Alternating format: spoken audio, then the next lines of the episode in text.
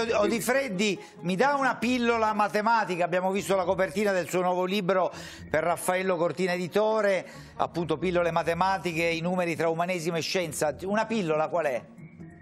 Beh, una pillola per esempio è quella che eh, il PIL ad esempio è eh, un indicatore matematico estremamente rudimentale. Abbiamo sentito prima c'è il rischio che il PIL diventi zero. Ci sono fior di premi Nobel, uno l'ho già citato prima, Amartya Sen, eh, ma Stiglitz per esempio, Fitoussi che è morto da poco, che non era un premio Nobel ma era il, il eh, consigliere economico eh, di, di, Sarkozy. Che cosa che ci mostra? Ormai... Ci e diceva appunto no, che eh, oggi gli economisti eh, cercano di allargare la visione, di non restringere soltanto appunto il, eh, l'idea che un paese eh, abbia o non abbia benessere se cresce il prodotto è eh, solo quello. Ci sono tanti altri indicatori, soprattutto per i paesi del terzo sì. mondo e, eh, e, Sarkozy tra l'altro aveva fatto fare uno studio proprio a questi signori che ho citato, Amartya Sen, Stiglitz e Fitoussi, per cercare di far capire che forse bisognerebbe ampliare un po' eh, la visione e non essere soltanto col paraocchi e pensare che se il PIL cresce eh, tutto va bene e se il PIL, per, per, esempio magari perché si producono armi o droghe no? e se invece il PIL decresce sì. tutto va male. Non è così,